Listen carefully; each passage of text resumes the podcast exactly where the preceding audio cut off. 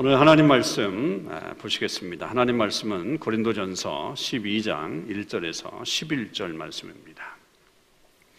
신약 성경 227면허간에 있습니다.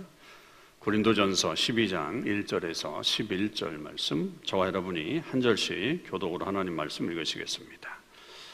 형제들아 신령한 것에 대하여 나는 너희가 알지 못하기를 원하지 아니하노니 너희도 알거니와 너희가 이방인으로 있을 때에 말 못하는 우상에게로 끄는 그대로 끌려갔느니라.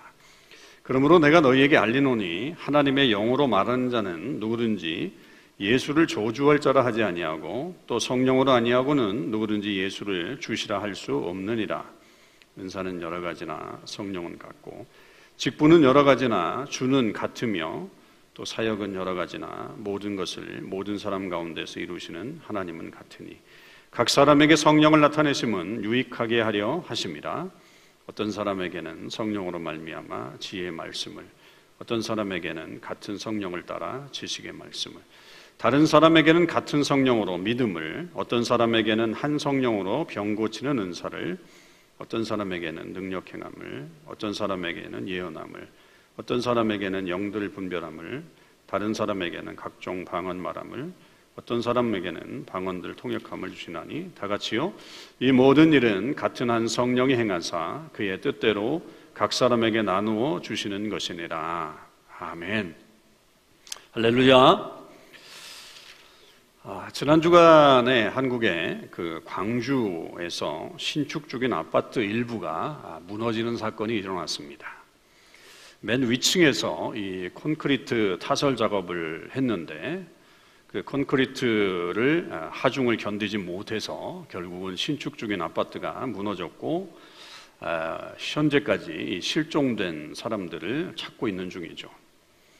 지금 그 원인들을 계속해서 아, 방송사에서 또 사람들이 찾고 있지만 현재까지 밝혀진 원인 중에 하나는 이 콘크리트는 우리가 알듯이 잘 말리는 시간, 양생하는 시간들이 필요한데 특히 이제 겨울철에는 아, 다른 때보다도 훨씬 더 많은 시간들이 요구되는데도 불구하고 그 기간들을 지키지 못해, 못하고 빨리 시공을 하다 보니까 아, 그렇게 됐다고 하는 견해가 있습니다. 그리고 또 하나의 어떤 견해는 그 콘크리트 공사를 하게 되면 그 위층을 하게 되면 그 밑에 층과 그 밑에 층에는 그 하중을 견딜 수 있도록 이렇게 지지대들을 아, 세워줘야 하는데 이번에 그걸 보니까 그 지지제들이 설치가 되지 않아서 결국 그 하중을 견디지 못해서 무너지다 보니까 모든 것이 그냥 다 무너졌다라고 아, 그렇게 이야기를 하고 있습니다. 작년 팬데믹 기간에는 미국 플로리다에서 아파트가 무너지는 사고가 있었죠. 전체 136가구 중에 55가구가 무너져 버렸고 그 아파트 잔해 속에 묻혀 버렸습니다. 이로 인해서 90명이 사망을 했고 31명이 실종이 됐죠. 그래서 그 아파트가 무너진 그 원인들을 한번 분석해 보니까 이 아파트가 지은 지가 40년이 넘은 노후가 된 그런 아파트였고 또 집안이 그 침하되고 있었고 또 거기 이제 플로리다니까 바닷바람이 불어오면서 그 바닷바람에 의해서 부식이 진행되면서 결국 무너졌다라고 그렇게 보고 있죠. 일로 인해서 아, 그 플로리다 주에 비상사태가 선포되기까지 했던 그런 기억이 저희들 속에 있습니다. 이렇듯 우리가 안전하다고 생각하는 어떤 건물이 무너지게 되면 정말로 많은 피해들을 입게 되는 것을 알게 됩니다. 그리고 그런 사고를 우리가 볼 때마다 아, 뭐 느끼는 것은 무엇보다도 아, 기초를 잘 세워야 되겠다. 기초를 견고히 해야 되겠고 그리고 그 기초 위에 어떤 건물을 지어 나갈 때 중간중간에 어떤 그것을 유지하고 버틸 수 있는 기둥들을 든든하게 세워야 하겠구나라고 하는 것들을 우리는 아, 생각해 보게 됩니다. 뭐 지금 토론토 안에도 많은 신축 건물들이 우리의 눈앞에 보이는데 아마 그런 느낌들을 우리가 다 받게 될 겁니다. 오늘 이렇게 건물 이야기를 좀 하는 이유는 오늘 이 성령의 은사에 대한 말씀을 좀 나누고자 함입니다. 저는 성령께서 우리에게 주시는 이 은사가 바로 그 건물을, 건물의 어떤 기초를 쌓는 일이요, 더 나아가서는 세밀하게 그 교회를 버티는 기둥을 세우는 일이다라고 하는 것으로 좀 오늘 생각해 볼고 또 그렇게 말씀드리고 싶습니다. 우리는 아, 예수님을 믿게 되면 성령을 받습니다. 아, 확실합니다. 우리는 예수님을 믿으면 성령을 받아요. 오늘 본문 3절이 그것의 대표적인 말씀 중에 하나인데 그러므로 내가 너희에게 알리노니 하나님의 영으로 말하는 자는 누구든지 예수를 저주할 자라 하지 아니하고 또 성령으로 아니하고는 누구든지 예수를 주시라 할 수 없느니라 이렇게 말씀하고 있습니다. 그러니까 바울은 여기서 아주 명확하게 이 믿음과 성령의 관계를 설명해 주고 있습니다. 예수님을 주라고 그렇게 고백하는 사람은 성령을 받은 사람이다라고 하는 사실이에요. 이게 아주 중요합니다. 예수님을 주님이라고 고백하는 사람은 이미 성령을 받은 사람이라고 하는 거죠. 그러니까 성령으로 말미암지 않고는 우리가 예수님을 주님이라고 고백할 수가 없다는 것입니다. 어떤 사람이 뭐 거짓말로 아, 말할 수 있겠고 또 아, 제대로 알지 못하면서 그래 예수는 주야라고 그렇게 그냥 그런 말을 할 수도 있겠지만 그것은 진정한 믿음의 고백이 아니기 때문에 그것은 성령의 역사라고 볼 수가 없습니다. 자고로 그 예수님을 주님이라고 고백한다라고 하는 것은 뭐냐? 나는 주님을 내 삶의 주인으로 모신다. 그리고 나는 그 주님의 말씀에 따라서 살겠노라. 이렇게 각오하고 다짐하는 삶이 되어야 주님을 내가 예수를 주님이라고 고백하는 거죠. 그냥 단순히 말로 예수님은 주님이야 이렇게 말하는 게 아니라 나는 그분을 믿고 그분을 내 주인으로 삼고 그분이 무엇이든지 말씀하시는 대로 나는 종처럼 순종하면서 살 거야 라고 하는 그런 결단을 하는 거죠. 그러니까 그런 고백은 사실 쉽지가 않습니다. 가볍게 할 수 있는 부분도 아니고요. 그러니 오직 성령을 받은 사람만이 예수님이 주인이 되시는 것에 대해서 바르게 이해할 수 있는 것이고 또 그 순종하겠다라고 하는 그런 고백을 할 수 있다라고 하는 사실입니다. 그렇게 우리가 예수님을 믿을 때, 예수님을 주로 고백할 때 성령이 임하시게 되는데 성령은 단순히 그것으로만 끝나는 게 아닙니다. 단순히 내가 주님으로 고백하는 그 순간에만 성령이 역사하시는 게 아니라 거기서 끝나지 않고 그 다음에 우리에게 행하시는 일들이 있는데 그게 바로 우리에게 은사를 주셔서 성령의 일을 하게 하신다라고 하는 사실입니다. 우리에게 은사를 주셔서 계속적으로 그 일을 감당하게 하시는 거죠. 그것을 바울이 뭐라고 표현했느냐면 성령의 나타나심이다라고 그렇게 표현을 했습니다. 7절을 한번 보시겠습니다. 각 사람에게 성령을 나타내심은 유익하게 하려 하십니다. 이렇게 말하죠. 그러니까 성령의 은사라고 하는 것은 결국 뭐냐면 성령께서 우리와 함께 하신다라고 하는 증거요 혹은 표현이다라고 하는 거예요. 그게 성령의 나타내심이라고 하는 겁니다. 성령이 보이지 않잖아요. 성령을 받았다. 그렇게 얘기했을 때 보이지 않는다는 말입니다. 그래서 어떤 사람이 성령을 받았는가 안 받았는가를 안다고 하는 것은 그렇게 쉬운 일은 아닙니다. 말로는 성령을 받았다. 나는 성령이 충만하다라고 말을 해도 그것을 확인할 방법들이 쉽지 않다라고 하는 거죠. 그럴 때에 우리가 그것을 확인할 수 있는 방법 중에 하나가 뭐냐면 성령의 은사가 그에게 나타나고 있는지 아닌지를 확인하는 그런 방법이 있다라고 하는 것입니다. 그게 성령의 나타내심이라고 하는 거죠.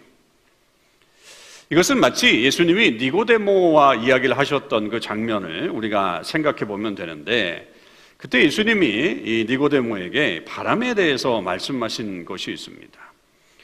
그 바람이 임의로 불지만 뭐 마음대로 불지만 사람들이 그것을 확인할 수 있는 방법이 있는데 그것은 그 사물을 움직이게 해서 나는 소리를 들을 때 바람이 부는 것을 알 수 있다라고 그렇게 말씀하시잖아요. 바람이 보이진 않지만 그 지나가는 어떤 소리를 통해서 아 바람이 부는구나라고 하는 것을 안다는 거죠. 그러니까 그것처럼 그 성령의 어떤 사람들을 알 수 있는 방법이 뭐냐라고 한다면 역시 성령은 보이지 않는 존재이지만 그 성령을 통해서 보여준 그 사람이 보여주는 그 모습을 통해서 아, 그 사람이 성령이 있는가, 성령 안에 거하는가라고 하는 것들을 안다는 거죠. 이건 영적인 법칙이라고 하는 겁니다. 그런 어떤 그 세상의 법칙이 아니라 다르게 분별할 수 있는 게 아니라 그 사람의 삶을 통해서 성령의 나타내심을 알 수 있다라고 하는 거죠. 그렇기 때문에 성령을 받은 사람 또 성령으로 말미암아 예수님을 주님이라고 나의 주님이라고 고백하는 사람은 무엇이 있어야 되느냐면 성령의 은사를 가지고 있어야 하는 것입니다. 그런데 이 성령의 은사를 헬라어로 카리스마타, 카리스마타라고 부릅니다. 카리스마타. 많이 들어보셨죠? 다른 말로 얘기하면 선물, 성령의 선물, spiritual gift 이렇게 말합니다.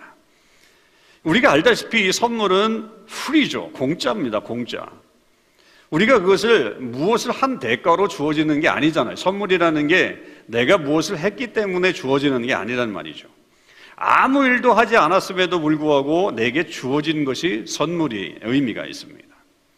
그렇다고 한다면 성령의 은사, 성령의 선물, spiritual gift라고 하는 이것은 하나님께서 아, 믿음을 예수님을 나의 주님이라고 고백하는 그 사람들에게 그냥 주시는 거예요. 그냥 free로 주시는 거죠. 그렇기 때문에 우리는 그것을 그냥 받기만 하면 되는 겁니다. 하나님으로부터 선물을 받는다라고 하는 것은 여러분 정말로 너무나도 큰 은혜입니다. 너무나도 큰 은혜예요. 이 땅에서도 여러분 보세요. 어떤 사람이 내게 선물을 주느냐에 따라서 그것의 가치가 달라진다라고 하는 사실을 우리는 깨닫게 되죠. 지난번에 어떤 운동선수가 인터뷰하는 것을 보았는데 그 선수가 어, 자기가 아주 존경하는 자기 운, 선, 운동선수 선배가 자기 팀으로 오게 됐어요. 그리고는 자기에게 그 선배가 아주 좋은 시계 하나를 선물을 해줬다라고 하는 겁니다.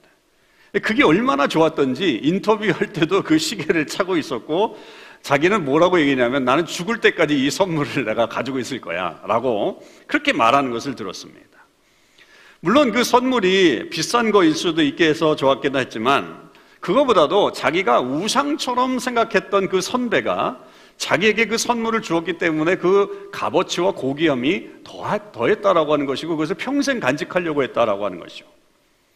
그렇다고 한다면 여러분 성령의 은사, 성령의 선물은 이 spiritual gift라고 하는 것은 하나님께서 내게 주신 선물이라고 할 때 그 가치가 얼마나 대단하겠느냐라고 하는 거죠. 이 세상의 주인이신 그 하나님께서 우리를 죄에서 구원해 주신 그 구원자이신 하나님께서 우리에게 우리가 너무나도 사랑스러워서 그러기에게 그루에게 그런 선물을 주셨다고 한다면 여러분 그것을 정말 우리는 소중하게 생각하고 그것을 평생 그 사랑을 실천하면서 사는 그런 삶이 사는 것은 너무나도 당연한 것 아니겠어요? 그 선수가 죽을 때까지 나는 이 선물을 간직할 거야 라고 그렇게 말할 정도로 했다고 한다면 우리가 하나님이 주신 이 선물에 대해서는 더 강력하게 우리의 마음을 두고 더 열심히로 이 선물을 지키고 있어야 되겠죠. 또 하나 기억해야 될 것은 그런 선물을 예수님을 믿는 사람이면 누구나에게 예외 없이 주시겠다라고 말씀하십니다. 여러분 11절을 보시면 이 모든 일은 같은 한 성령이 행하사 그의 뜻대로 각 사람에게 나누어 주시는 것이니라. 이렇게 말씀하죠. 즉 여러 가지 성령의 은사들이 있는데 여러 가지 스피리추얼 기프트가 있는데 그 은사들을 각 사람 즉 모든 사람에게 다 나누어 주셨다라고 말씀하고 있는 겁니다. 그러니 우리가 섭섭할 필요가 없다는 거죠. 아무리 생각해도 나는 받은 것이 없다고 생각하는 분들이 있을 수도 있겠지만 그러나 성경은 분명합니다.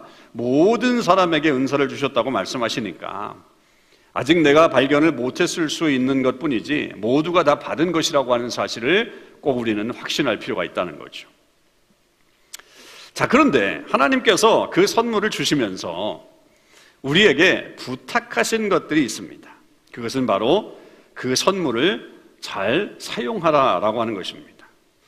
선물을 그냥 받고 가만히 있는 것이 아니라 그것을 잘 사용하는 것이 하나님께서 우리에게 주신 그 스피리추얼 기프트의 어떤 의도라고 하는 거죠. 이때 이제 우리에게 좀 의문이 좀 생기죠.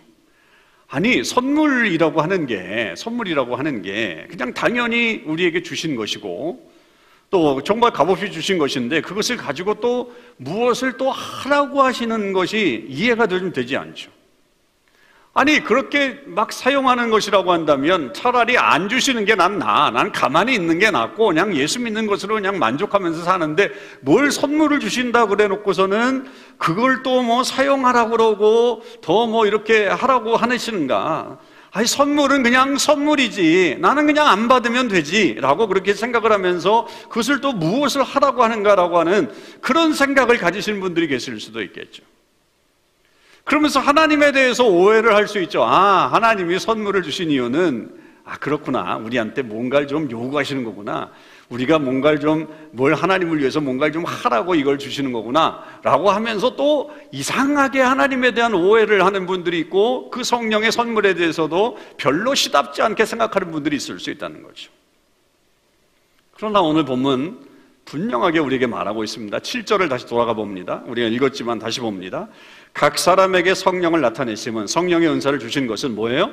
유익하게 하려 하십니다. 유익하게 하려 하십니다. 예수님을 믿고 그 사람에게 성령을 나타내시면서 이 spiritual gift를 주시는 이유는 뭐냐면 우리를 이용해 먹으려고 하는 하나님의 그런 의도가 아니라 뭐예요? 우리에게 유익을 주시기 위해서 그렇게 하셨다라고 하는 사실입니다. 하나님은 우리를 통해서 어떤 유익을 얻으시려고 우리에게 선물을 주시지 않아요. 그렇게 우리를 이용해 먹으려고 주시는 게 아니라 마치 무슨 우리를 앵벌이처럼 이용해서 당신의 어떤 목적을 이루시기 위한 그런 일들을 하시려고 하는 분이 아니십니다. 그 반대예요. 하나님이 우리에게 이런 성령의 은사를 주시는 이유는 우리의 유익을 위한 겁니다. 우리의 유익을 위한 거예요. 그 유익이 뭐겠어요? 그 유익은 다름 아닌 하나님을 믿는 사람으로서 이 땅을 살면서 정말 아름답고 멋진 삶을 살기 위한 그런 목적 아니겠습니까? 아무렇게나 살다가 아무렇게나 인생을 살다가 주님 앞에 가는 것이 아니라 정말 주님의 사랑을 받은 자녀로서 이 땅에서 주님을 위해서 사는 것이 무엇인가를 보여주면서 그 은사를 많은 사람들에게 나타냄으로 말미암아 유익을 주면서 우리에게 보람도 느끼게 하고 그것을 통해서 아름다운 공동체를 만들어가는 그런 삶을 살기를 원하시기 때문에 우리에게 주신 것입니다. 그래서 우리는 그 선물을 받고 나면 가만 내버려 두는 것이 아니라 잘 사용해서 그것을 잘 사용해서 하나님께는 영광을 돌리는 동시에 우리 삶에 큰 유익을 얻는 역사를 만들어낼 수 있다라고 하는 사실입니다. 자, 그러면 우리는 이렇게 하나님께서 주신 이 성령의 은사를 어떻게 사용해야 하는가? 무엇보다도 중요한 것은 우리는 우리에게 주신 성령의 은사를 가지고 교회를 온전하게 세우는데 사용해야 합니다. 이게 가장 중요한 내용입니다. 우리의 은사를 가지고 교회를 온전하게 세우는 일들을 해야 합니다. 성령의 은사의 가장 큰 목적은 뭐냐면 교회를 온전하게 세우는 데 있습니다. 그러면 왜 교회를 그렇게 세우는 게 중요한가? 왜 교회를 온전하게 세우는 게 중요한가라고 하는 것입니다. 그건 뭐냐면 교회가 교회야말로 이 세상에서 하나님의 나라와 통치를 가장 잘 표현하는 곳이기 때문에 그렇습니다. 누차 강조해서 말씀드렸지만 교회는요, 교회는 이 땅에 세워진 하나님의 뜻을 나타내는 가장 최전방에 서 있는 기관이에요. 하나님의 뜻을 드러낼 수 있는 가장 최고의 기관이에요. 교회는 그리스도의 몸으로서 그리스도와 그의 사역을 이 땅에 보여주는, 펼쳐주는 그런 것을 알려주면서 동시에 세상을 향해서 그리스도에 대해서 알려주고 보여주는 그런 역할들을 하는 거예요. 그 결과로 이 땅은 세상 통치자가 통치하는 게 아니라 하나님이 통치하시는 세상이다라고 하는 것을 세상에 보여주는 것이고 그리고 그러기 때문에 우리는 다 하나님을 믿어야 한다라고 하는 그들을 하나님께로 인도해내는 역할을 하는 것이 바로 이 교회의 사명인 겁니다. 그래서 그 주님은 그 교회, 그 너무나도 너무나도 귀하고 너무나도 어, 중요한 그 교회를 온전하게 세우시기 위해서 뭘 주신 거냐면 우리 모두에게 성령의 은사를 허락해 주신 것입니다. 오늘 본문에 나오는 은사들을 한번 보십시오. 지혜의 은사, 지식의 은사, 믿음의 은사, 병 고치는 은사, 능력 행함의 은사, 예언하는 은사, 영들 분별함의 은사, 각종 방언 말함의 은사, 방언 통역의 은사. 물론 바울이 이외에도 에베소서에서는 또 다른 더 많은 은사를 나열하고 있습니다. 이렇게 다양한 은사를 각 사람에게 나누어 주신 것은 그 은사들을 통해서 교회를 온전히 세워 나가는 것인데 그것은 그 은사를 가지고 어떻게 되느냐면 서로를 섬기는 일을 할 때 가능해집니다.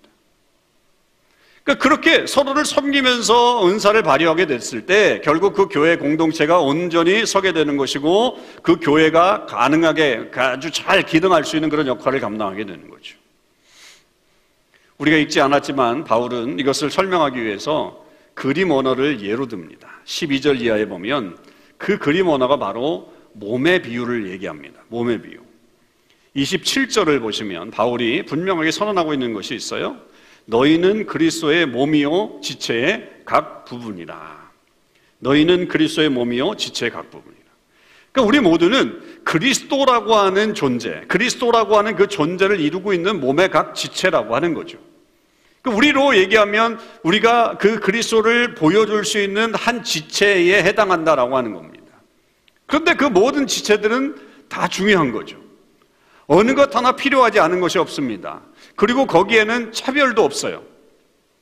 어떤 지체가 더 중요하게 사용될 수 있다는 가능성은 있지만 그렇다고 해서 그 지체가 다른 지체를 비난한다거나 소용이 없다거나 그렇게 말할 수 없다라고 하는 거죠.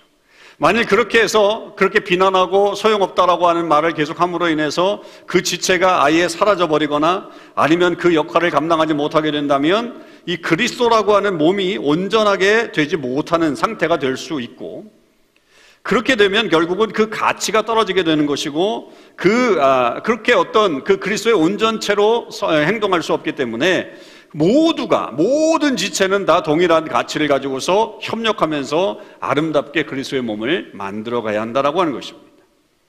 여러분 그게 바로 이 spiritual gift 성령의 은사의 비밀입니다. 그러니까 우리에게 주신 모든 은사는 우리에게 주신 모든 은사는 다 중요한 거예요. 다 중요한 거예요. 그리고 그것을 가지고서 우리는 무엇을 할 수 있느냐? 그리스도의 온전한 몸을 세워갈 수 있는 그리스도와 교회의 사역을 위해서 온전히 사용될 수 있다라고 하는 사실입니다. 만일 사용하지 않으면 그리스도의 몸인 교회가 온전한 역할을 감당하지 못하면서 결국 이 땅에 세워진 이 교회가 그리스도의 뜻을 나타내지 못하는 것이요.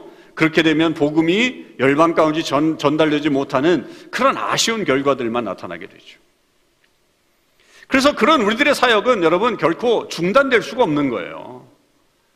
어떤 몸의 기관이 뭐 그렇게 생각을 해보죠. 아, 나는 너무 힘들어. 아, 나는 너무 힘드니까 잠시 좀 쉴래. 그런 기관이 있나요? 그런 기관이 어디 있어요? 그런 기관이 없잖아요. 생명이 존재하는 몸의 어떤 그런 그 지체라고 하는 것은 활동을 다 해야 합니다. 그래야 생명이 있는 거죠. 아, 나는 좀 힘들어서 좀 쉴 거야. 나는 좀 이렇게 아 좀 내가 좀 잠시 쉬어도 돼라고 한다면 여러분 그 몸이 아픈 거예요. 그 몸이 뭔가 좀 지금 힘든 거예요. 그렇듯이 우리는 우리의 생명이 다하는 날까지 우리가 이 땅을 사는 날까지 최선을 다해서 뭘 해야 되느냐? 우리의 이 spiritual gift를 사용해야 된다라고 하는 사실이죠. 중간에 그만두는 게 아니라 우리는 끝까지 이 gift를 사용해야 된다라고 하는 것입니다. 이렇게 말씀드리면 또 이렇게 말씀하시는 분들이 계실지 모르죠. 아이, 그렇게 죽을 때까지 쉼 없이 은사를 사용해야 된다면, 야, 그거 피곤한 건데. 아, 피곤해. 아, 예수 믿는 게 피곤한 건데. 아니, 그렇게 좀뭘좀 쉬면 좋은데, 아니, 그, 그 끝까지 그렇게 해야 돼? 끝까지 그렇게 내가 섬겨야 돼? 아, 나는 여태까지 지금 내가 성령의 은사를 잘 가지고서 교회를 위해서 열심히 잘 섬겼는데, 아, 이젠 좀 편안하게 쉬면서 아, 좀 지내야 되겠다라고 생각하시면서 아, 무것도 좀 안 하고 좀 쉬려고 하는데 아, 주님이 오실 때까지 또 일을 하라고 한다면 너무 피곤한 일 아니야? 아 이거 예수 믿는 거 이렇게 피곤해? 라고 말하실 수도 있겠죠. 그러나 정말 그럴까요? 정말 그럴까요? 저는 그 반대라고 생각합니다. 여러분 바울을 보시면 됩니다. 오늘 이 이야기를 하는 바울을 보시면 돼요. 바울은 쉼이 없었어요. 쉼이 없었어요. 그는 그야말로 인생의 어떤 끝판까지 끝장내는 그 끝판왕, 열정의 끝판왕입니다. 새벽 기도회 때도 말씀드렸지만 바울은 그의 마지막 서신에서 할 수 있는 이 디모데 후서 4장에서 이렇게 말하고 있어요. 전제와 같이 내가 벌써 부음이 되었고 부어지고 나의 떠날 시각이 가까웠도다. 이제 이제 죽음을 앞두고 있는 거죠. 나의 떠날 시각이 가까웠도다. 나는 선한 싸움을 싸우고 나의 달려갈 길을 마치고 믿음을 지켰으니 이제 후로는 나를 위하여 나의 의의 면류관이 예비되었으므로 주 곧 의로우신 재판장이 그날에 내게 주실 것이며 내게만 아니라 주의 나타나심을 사모하는 모든 자에게도니라. 이렇게 고백을 합니다. 그런 인생의 마지막 시간을 지금 보내고 있는 거죠. 이제 내가 떠날 시각이 가까웠도다. 내 인생의 마지막 시간을 보내면서 그는 이제 하나님께서 주실 그 의의 면류관에 대한 소망을 가지면서 살겠노라고 그렇게 말을 하고 있습니다. 하나님께 가는 그날에 자기를 위하여 의의 면류관이 예비되었다는 사실 때문에 그는 고무되어 있었죠. 그게 기대가 됐던 거죠. 이런 마음을 가지고 있는 이 바울을 한번 우리가 생각을 해보자는 거죠. 자, 지금 이 글을 쓰고 있는 이 바울이 인생의 마지막 시간 얼마 남겨, 남겨두지 않은 이 시각에 그가 단순히 아무 일도 안 하고 그냥 그 천국만 바라보고 그렇게 그 말만 하고 있는 그렇게 생각하고 있다고 계십니까? 여러분, 그런 생각하고 계십니까? 아, 가만 앉아서, 아, 이제, 이제 편안하게 쉬면서 의의 면류관이 예배되었기 때문에, 아, 나는 이제 쉬면서 기다리겠다. 그렇게 말하고 있는 겁니까? 그는 이제 더 이상 세상을 돌아다니면서 복음을 전할 수는 없습니다. 지금 그가 감옥에 갇혀 있기도 하지만 나이가 이미 너무 많이 들었기 때문에 젊었을 때 그런 열정이 없습니다. 그런 체력도 없어요. 그래서 그는 열방을 다닐 수는 없어요. 그런데 지금 그래서 지금 이 바울이 가만히 있는 건가요? 그런데 지금 이렇게 말하고 있는 이 서신을 보세요. 이 서신은 디모데에게 쓴 편지입니다. 디모데에게 쓴 편지예요. 그는 이 편지를 쓰면서 아주 열정적으로 디모데에게 권면하고 있는 겁니다. 디모데는 지금 에베소 교회에서 목회를 하고 있었고 자기의 아들과 같은 그런 존재로 믿음의 후배였습니다. 그래서 자기가 해줄 수 있는 가장 중요한 이 목회의 원리와 본질을 이 편지를 쓰면서 지금 그를 돕고 있는 상황인 거죠. 아무것도 안 하고 가만히 있는 게 아니라 그는 이 편지를 쓰면서 후배 목회자를 돕고 있는 겁니다. 너는 말씀을 전파하라. 때를 얻든지 못 얻든지 항상 힘쓰라. 너는 모든 일에 신중하여 고난을 받으며 전도자의 일을 하며 내 직무를 다하라. 너는 배우고 확신한 일에 거하라. 너는 어려서부터 성경을 알았나니 성경은 능히 너로 하여금 그리스도 예수 안에 는 믿음으로 말미암아 구원에 이르는 지혜가 있게 하느니라. 너는 그리스도 예수 안에 있는 은혜 가운데 강하고 또 내가 많은 증인 앞에서 내게 드는 충, 발을 충성된 사람들에게 부탁하라. 너는 청년의 정욕을 피하고 주를 깨끗한 마음으로 부르는 자들과 함께 의와 믿음과 사랑과 화평을 따르라. 이 편지 안에는 바울의 열정이 다 녹아져 있어요. 그의 모든 모습이 다 그 열정이 다 있단 말이죠. 이제 그는 세상을 다니면서 복음을 증거할 수는 없어요.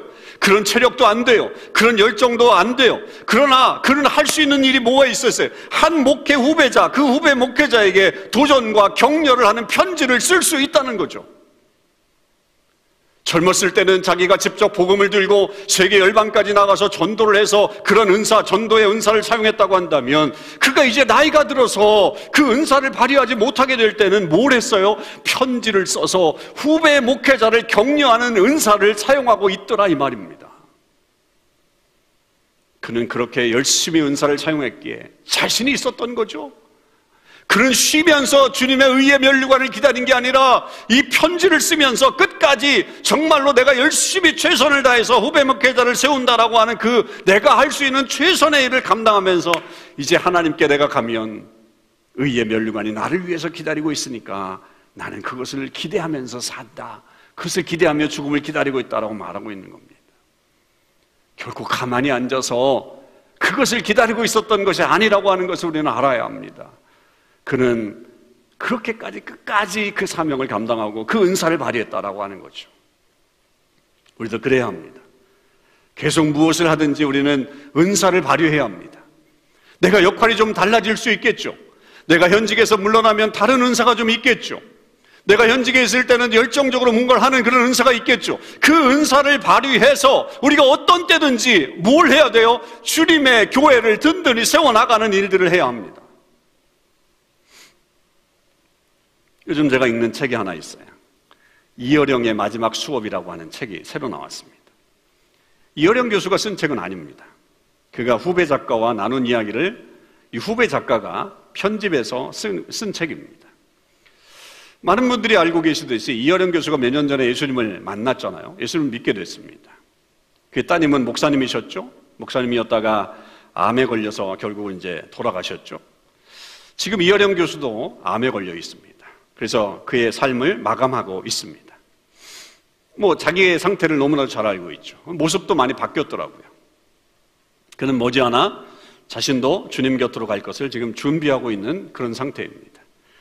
그런 상태에서 이 이어령 교수가 무엇을 하고 싶었냐면 세상을 향해서 후배들을 향해서 죽음 앞에서 마치 그 메멘토 모리 그 죽음을 기억하라라고 하는 그, 그 작가처럼 세상을 향해서 뭔가를 좀 해주고 싶은 말들이 있는데 자기가 글을 쓸 수는 없으니까 이제 그런 체력은 안 되니까 뭘 한 거예요? 그 후배 작가를 불러서 인터뷰를 하고 대담을 해가면서 그렇게 정리한 책입니다. 이제 더 이상 자기는 그 아름다운 필체를 가지고서 글을 쓸 수가 없으니 말로 대신 전달을 해서 사람들에게 일깨우기 위해서 그 책을 그렇게 만들어냈던 거죠. 죽음 앞에선 자신의 모습을 통해서 많은 사람들에게 인생의 어떤 의미와 죽음의 의미와 그리고 이 믿음에 대한 이야기들을 해주고 싶어서 그렇게 말을 합니다. 이 책에는 읽어보면 아, 이게 바로 이어령 교수구나라고 하는 그 열정이 그대로 묻어나는 거예요. 마치 이 디모데 후서를 보면서 사도 바울의 그 복음 전도의 열정이 그대로 인도했던 것처럼 그 열정이 그대로 묻어나고 있는 것을 보고 있습니다. 할 수 있어요. 여러분, 우리가 현직에서 할 수 있는 일이 있고, 현직에서 물러나도 할 수 있는 일이 있고, 언제든지 우리는 주님 앞에서 할 수 있는 일들이 너무 많은 거예요. 그 열정만 가지고 있으면. 해마다 새해가 되면 교회는 일꾼을 찾죠. 물론 교회는 직분자가 있기 때문에 일정 부분의 일들은 직분자들이 담당해야 합니다. 담당하고 있고요. 그것도 성령의 은사입니다. 오늘 여러분 12장 5절에 보면 직분은 여러 가지나 주는 같으며 라고 되어 있어요. 직분도 역시 성령의 은사 중에 하나입니다. 아, 그러니까 우리가 교회 안에 있는 이 직분이 그냥 단순히 어떤 뭐 내가 어떤 더, 더 이상, 더 자리로 올라가는 게 아니라 이건 그냥 은사예요, 은사. 하나님이 이 직분, 이 직분을 주심으로 우리에게 섬기도록 하는 은사라고 보시면 됩니다. 올해는 그 부분을 우리 교회가 강화를 해서 직분자들이 현재까지 잘 정착이 돼서 열심히 일하는 모습들을 지금 보여주고 있습니다. 그러나 교회 어떤 일들은 여러분 직분자만으로는 안 됩니다. 직분자만으로는 감당이 안 돼요. 가령 목자와 같은 일입니다. 그런데 목자를 채우는 일이 해마다 보면 우리가 목자를 채울 때마다 참 쉽지가 않아요. 많은 분들이 쉬시겠다고 하시고 못 하시겠다고 하시기 때문입니다. 어떤 분들은 정말 오랫동안 이 사역을 감당해 주셔서 너무 감사하면서 아, 난 좀 일정 휴식 좀 취해야 돼 라고 하시는 분들이 있는 것도 알아요. 그런 분들은 잘 쉬시고 또 내년에 섬겨주실 것이라고 믿습니다. 그러나 아무리 봐도 하실 수 있는 것 같은데 아, 하시지 않는 그런 아쉬운 분들이 좀 계실 때도 있어요. 물론 나름대로 다 개인적인 상황이 있겠죠. 상황들이 없을 수는 없겠습니다만 그러나 여러분 그런 섬김이 없으면 그런 어떤 그 모습에서 그런 섬김이 없으면 교회는 온전히 세워질 수가 없는 세워질 수가 없어요. 비단 목자만 그런 것이 아닙니다. 교회 학교 교사도 그렇고요. 지금은 팬데믹 때문에 우리가 제한된 부분이 많지만 선교의 부분에서 또 필요한 어떤 하나님의 사람들이 있고 또 기도하는 중보기도의 모임 속에서도 우리가 함께 참여할 수 있는 그런 섬김에 그런 은사를 나타낼 수 있는 그런 것도 있을 수 있고 또 어려운 분들을 돌봐주는 그런 부분에서 우리가 섬길 수 있는 그런 은사들도 있을 수 있어요. 그렇게 서게 될 때 그렇게 직분자들만 아니라 정말로 각자가 모두가 다 은사 받은 대로 그렇게 서게 될 때 교회의 기둥들이 교회를 떠받치고 있는 기둥들이 든든하게 세워지는 겁니다. 그래서 교회가 아름답게 형성되어 가는 거죠. 아파트 붕괴 모습을 한번 다시 떠올려 보시죠. 얼마나 비참합니까? 방송으로 보여지는 그 모습들이 보면 어쩜 저렇게 비참하지? 혹시 우리 교회의 미래가 그렇게 보이진 않으십니까? 혹시 우리 교회의 미래가 그렇게 비참하게 되진 않을까요? 기둥이 하나둘 사라지게 되면, 기둥이 무너지게 되면 우리 교회도 결국 그렇게 될 수밖에 없을 겁니다. 그게 남의 이야기가 아닐 거라는 거죠. 여러분, 여러분 모두가 기둥이 되어 주시기 바랍니다. 기둥이 되어 주세요. 교회를 든든하게 세우는 기둥이 되어 주시길 바랍니다. 교회가 이 땅에 존재하는 날까지 하나님께서 이 땅 가운데 교회를 세우시는 그 순간, 그, 그 모든 것이 되는 그 순간까지, 그리고 우리의 생명이 다하는 그날까지, 여러분 모두가 기둥이 되어 주시기 바랍니다. 그래야 교회가 든든히 설 수 있습니다. 우리에게 주신 은사, 나이에 따라서 달라질 수도 있고, 환경에 따라서 달라질 수 있는 은사를 하나님은 계속 선물로 우리에게 주실 것입니다. 그것들을 잘 사용하셔서 아름다운 교회를 만들어가는 저와 여러분의 삶이 되시기를 주님의 이름으로 축원합니다. 기도하시겠습니다. 하나님 감사합니다. 오늘 저희들에게 하나님께서 우리에게 선물로 주시는 이 성령의 은사, spiritual gift 우리가 그것에 대해서 깊이 생각해 보게 됐습니다. 아버지 하나님, 신축 아파트가 무너지는 장면들을 보았고, 미국의 그 아파트가 사람이 살고 있는 아파트가 와르르 무너지는 것도 우리는 보았습니다. 그게 바로 우리의 미래의 모습이 된다면 그것이 얼마나 안타깝겠습니까? 아버지 하나님, 그 처참한 모습이 우리의 미래가 되지 않기 위해 우리 모든 하나님의 백성들이 하나님께서 모든 사람에게 나누어 주신 spiritual gift를 잘 활용할 수 있는 저희들 되게 주시옵소서. 하나님께서 예수 그리스도를 믿는 자들에게 성령의 은사를 주신다고 하셨사오니 그 선물을 주셨사오니 하나님이 주신 그 선물을 우리가 가장 고귀하게 여기며 이 땅 가운데 아름다운 교회 공동체를 만들어내는 저들의 삶이 되게 해 주시옵소서. 내가 나이 들었다고 못할 일이 없습니다. 사도 바울은 오히려 이제는 전도를 못하니 편지를 써서 후배 목회자를 격려했습니다. 그 열정이 그대로 묻어나는 이야기를 했습니다. 죽음을 앞에 둔 노 사도는 노, 노, 노 선생님은 그 후배들을 위해서 이 죽음이 무엇을 의미하는지를 가르쳐 주려고 애를 쓰고 있었습니다. 하나님, 생명 다한 그날까지 우리가 못할 일은 없다고 하는 것을 우리가 다시 한번 깨닫게 하시고 우리에게 주신 그 열정을 그대로 표현하며 이 땅 가운데 아름다운 하나님의 공동체를 만들어내는 하나님의 백성들 되게 해 주시옵소서. 그렇게 해서 우리 교회가 아름답게 더 아름답게 세워지는 더 든든하게 세워지는 공동체가 되게 하여 주셔서 이 땅 가운데 하나님의 복음을 온전한 모습으로 증거하고 온전한 그리스도를 나타내는 아름다운 교회로 서게 하여 주옵소서. 보석과 같은 존재들이 다 될 수 있도록 하나님 우리 모든 교우들에게 은혜 베풀어 주시옵소서. 우리 주님 예수 그리스도의 이름으로 기도하옵나이다.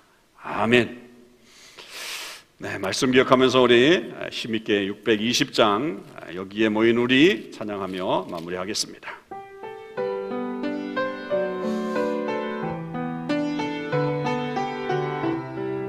우리 공동체의 함께함을 위해서 여기에 모인 우리 주의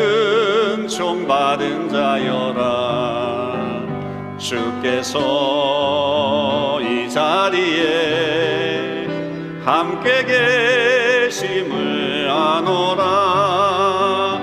언제나 주님만을 찬양하며 따라가리니 시험을 당할 때도 함께 계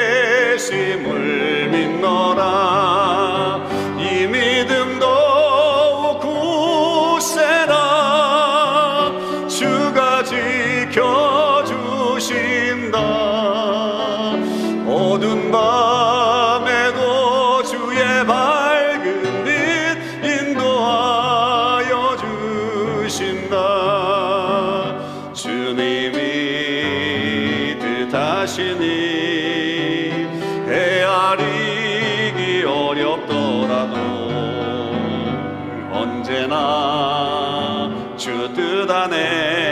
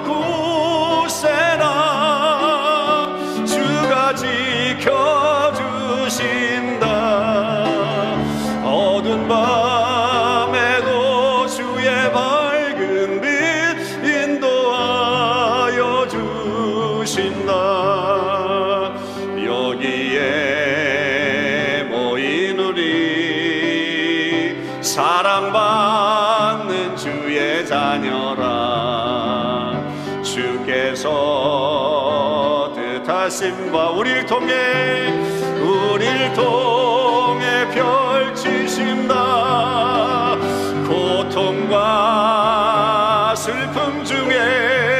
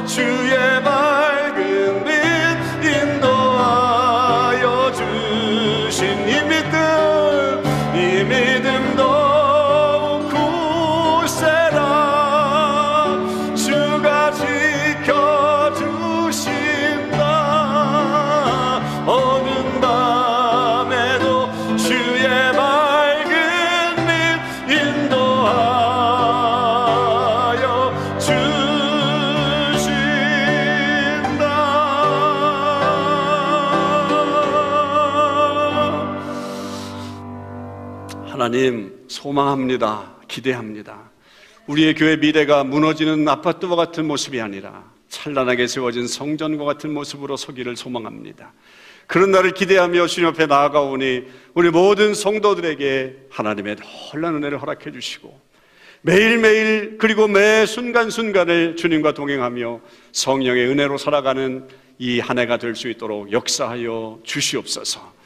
우리 주님 예수 그리스도의 은혜와 아버지 하나님의 그 크신 사랑해 주심과 성령님의 교제하심이 오늘 하나님 앞에 귀한 예배를 드리며 다시 한번 성령의 은사를 우리가 잘 깨닫고 그 은사를 잘 발휘해서 그리스도의 몸인 교회를 온전히 세워나가기를 다짐한 하나님의 모든 백성들 위해 사랑하는 우리 조국 대한민국과 지금도 헐벗음과 굶주림에 떨고 있는 저 북녘 땅의 그 동포들 우리가 살고 있는 이 땅 토론토와 캐나다 또 팬데믹의 어려움 때문에 고생하고 있는 세계 모든 인류에게 지금부터 영원히 함께 하시기를 간절히 축원하옵나이다. 아멘.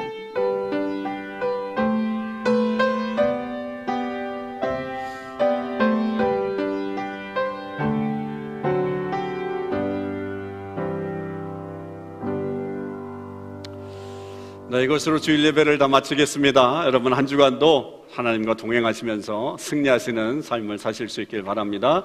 여러분 사랑합니다.